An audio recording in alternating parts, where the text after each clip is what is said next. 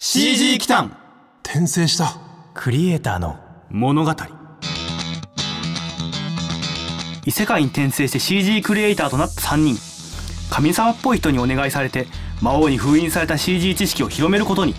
そこでポッドキャストをすることになったのだが。はい。ポッドキャスターを務める稲村です。同じくおむねこです。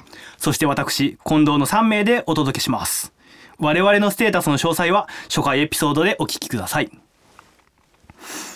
新年。明けましておめでとうございます。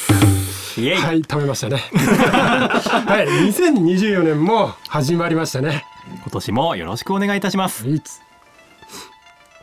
はいえーとさて新年第1回目の記念すべき、はい。に2024年第1回目のトークテーマズバリ今年の抱負です。ありがち。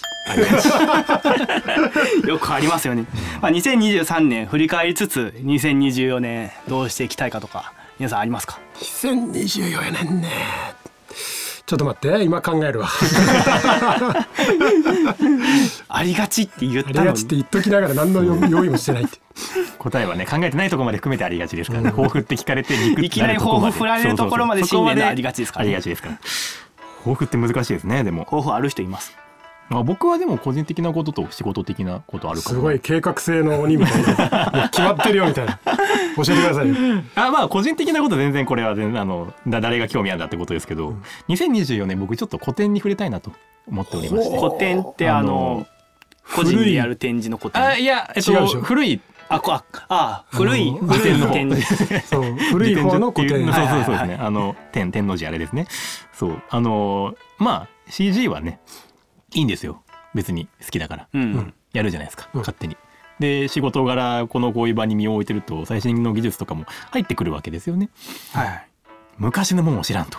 いうことになりまして。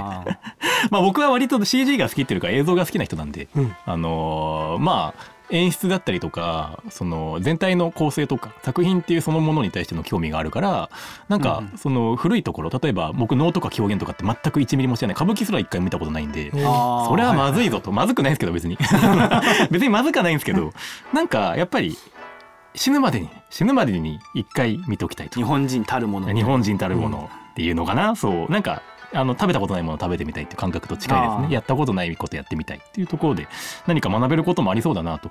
古きを知って新しきに生かせればなと思うのが個人的なあの抱負ですね。うん。うん。うん。でまあ会社的なことで言うとやっぱりオムニバスジャパン元いこのラジオから あの一般的な知名度を上げていきたいなと個人的には。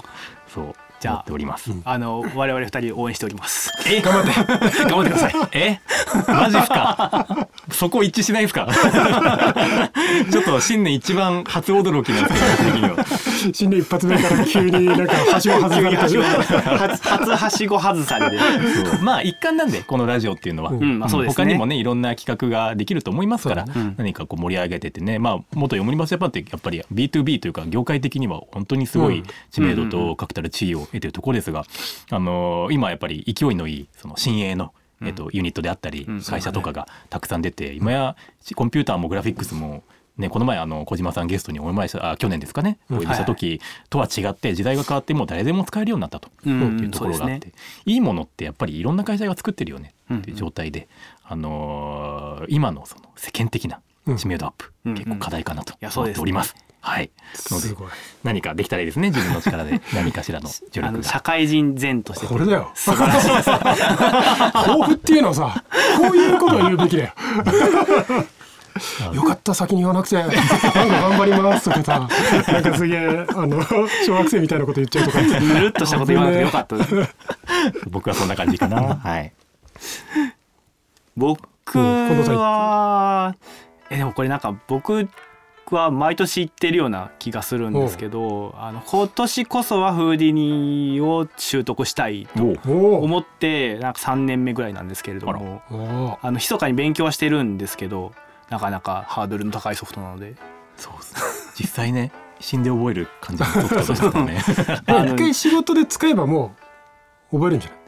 仕事で使わせてくれないんですよ。やっあそういうこと？ぱあのそんなこう新しい技術を試せるような余裕のある仕事ばっかりじゃないので。まあ確かにそうかもね。確かにそうですね、うん。なんか一か八かみたいなことはやっぱ仕事ではできないので、うん。ってなるとやっぱりあのマヤ僕のメインツールマヤなんですけれども、マヤでなんとかしちゃうみたいなことが多いので、うんなるほど。今年こそはフーディーで 何か作りたいなと思ってますが来年も言ってないことを 全く同じこと言って全く同じ。来年のこのラジオで全く同じことを言ってないことを僕は願ってます。去年のデータ使いましですかっていう。去年も聞いたなみたいな。同じこと言ってるこの人。大型の案件であればね結構期間とかも余裕があったりするのでそうですね。試しながらもまあ、大できる方の案件だったらフーディニのフーディに使えるあのすごい人この会社にいっぱいいるのでね、うん。うん教えてもらいながらみたいなこともあるでしょうけど。アセット運用したりとかしながら覚えていくってことですね。はい。えまあで最後大鳥になりましたが稲村さんどうですか？私ですか？えー、私の今年の抱負は頑張らない。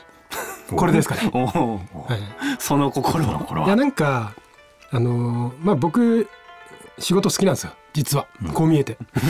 どう見えてもね。でちょっとその頑張っちゃうなと思って。あー。例えばその徹夜したりとか。はいはいはい。もうそういうのやめようと思って。でそのやっぱり若い人たちに入ってきてもらってうんうん。その人たちがこう盛り上げる会社にしていきたいなと思って。ね、なので全部振る。僕の仕事全部振るから。僕の責任のもとやってくれていいからなやばくなったら僕が責任取るんで。あそこそこ言ってくれるの大事ですそうね。あのそういうそれまでだ。それそこ聞かないとこいつ無責任なやつだ。そうそうそうそうそう。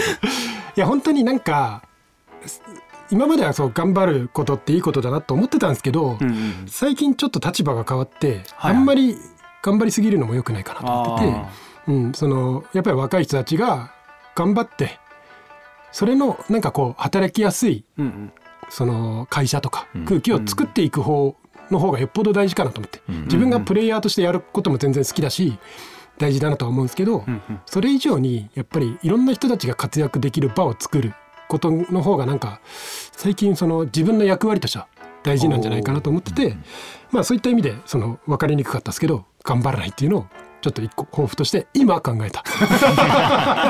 まあ偉くなって視座が高くなったみたいなことですかね。今今考えたんですけどまあでも結構いろいろありますよでもなんかそのさっきおむねこさんがおっしゃってたようにやっぱりその業界的な知名度はあるけど、うんうんうんその SNS とかいわゆるその CG を知らない人ってあんまりそのうちの会社分かんなかったりとか、そうですね。うん、知名度なかったりするので、まあ、そういった意味で、まあ、おむねおむねこさんを中心に盛り上げていこうみたいな。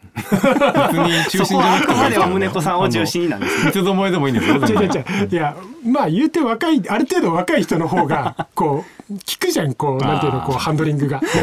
こういろんなさこう若い人たちとのつながりがあったりとか、はいはいはい。なんか僕ぐらいになるとさもうなんか業界にずっといるからそういう感じでもないし うんうん。どっちかっていうとそういう人たちが会社に入ってきた時にフォローしてあげられるぐらいの方がいいのかなと思って。あだって僕がなんか SNS とかでなんかあんまどうやってても嫌じゃん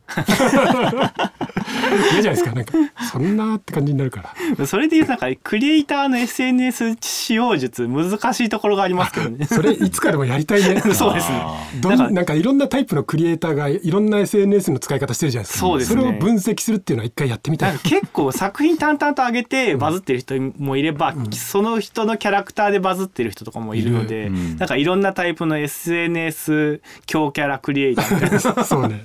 でもやっぱそういう人のたちの方が目立つしやっぱりそういう人たちっていっぱい仕事を持ってると思うんですよ。そうですね、まあそうなっていくか俺らも。そうですね。その中に食い込んでいきますか、で3人で。最新最最新というか最近聞いたあのあなるほどなって話だとそのツイッターでまるまるやりこの案件やりましたっていうところも含めてあの知名度のあるこのプロダクションにお願いしたいっていうお客さんもいるんですって。あああるあるねそれはね。あーはい。あのそれってあんまり実はなかったりするんですよ、うん。このあの、はいはい。うちの今の会社は、まああの下支え的な裏方的なポジションに徹しているところがあるので、うんうんうんなんかもうちょっとあのそういう付加価値みたいなものもねうんつけられるようになったらいいかなってところで。あまあ、B2B 以外はねあんまりこう直接このあのビジネスにつながるとこって少ないんですけど、うんでも周りめ巡ってめ巡り巡ってその仕事がやりやすくなったりとか、うんあの主導権握れるようになったりとかっていうのはあると思うんで。はいって思います、ね。結構なんか真面目な話になってまあ、いいんじゃないですか。まあ、あの真面目に締めく。くくった新年の抱負で良かったんじゃないでしょうかね。うん、はいまあ、このラジオの目標としては、まあ、この1年あのより多くの人にこのラジオ聞いてもらって、うん CG 知ってる人も知らない人も、あの我々のこと知ってもらえたらいいなっていうことで、はいい、いですかね？いいと思います思います。でね、あわよくば。あの面接とかでねあの CG 来たんっていうのを聞いてるんですけどっていうのを言ってくださると私たちの何かが上がるかもしれないですそれね。この間この間さあの面接した人に言われた。あもしあもうすでに？聞いてますって言われて。すごい。全部聞いてますって。へー。すみませんありがとうございます。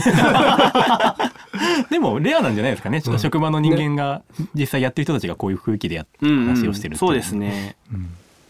はい。では2024年も皆さんで頑張っていきましょう。はい。はい。では2024年の記念すべき第1回目の封印解かれたでしょうか？ちょっと待ってどうするこれでさこの抱負語った感じで開かなかったら。さすがに地獄で。ちょっと抱負足りねえんじゃねえかダメだよって言われてる。一発目はビシッと決めたいところですね、決め台詞。そうですね。あの幸先よく行きたいですよね。はい。ね。おおやった。いくよ。成功だ。よいしょ。やった。素晴らしい。はいいい成功が出ました。はい。やっぱりこの調子でね幸先よく2024年。行きましょう。行きましょう。CG 機関転生したクリエイターの物語。では次回からも CG の知識や情報をお届けします。次に封印を解かれる話題は何だ？お楽しみに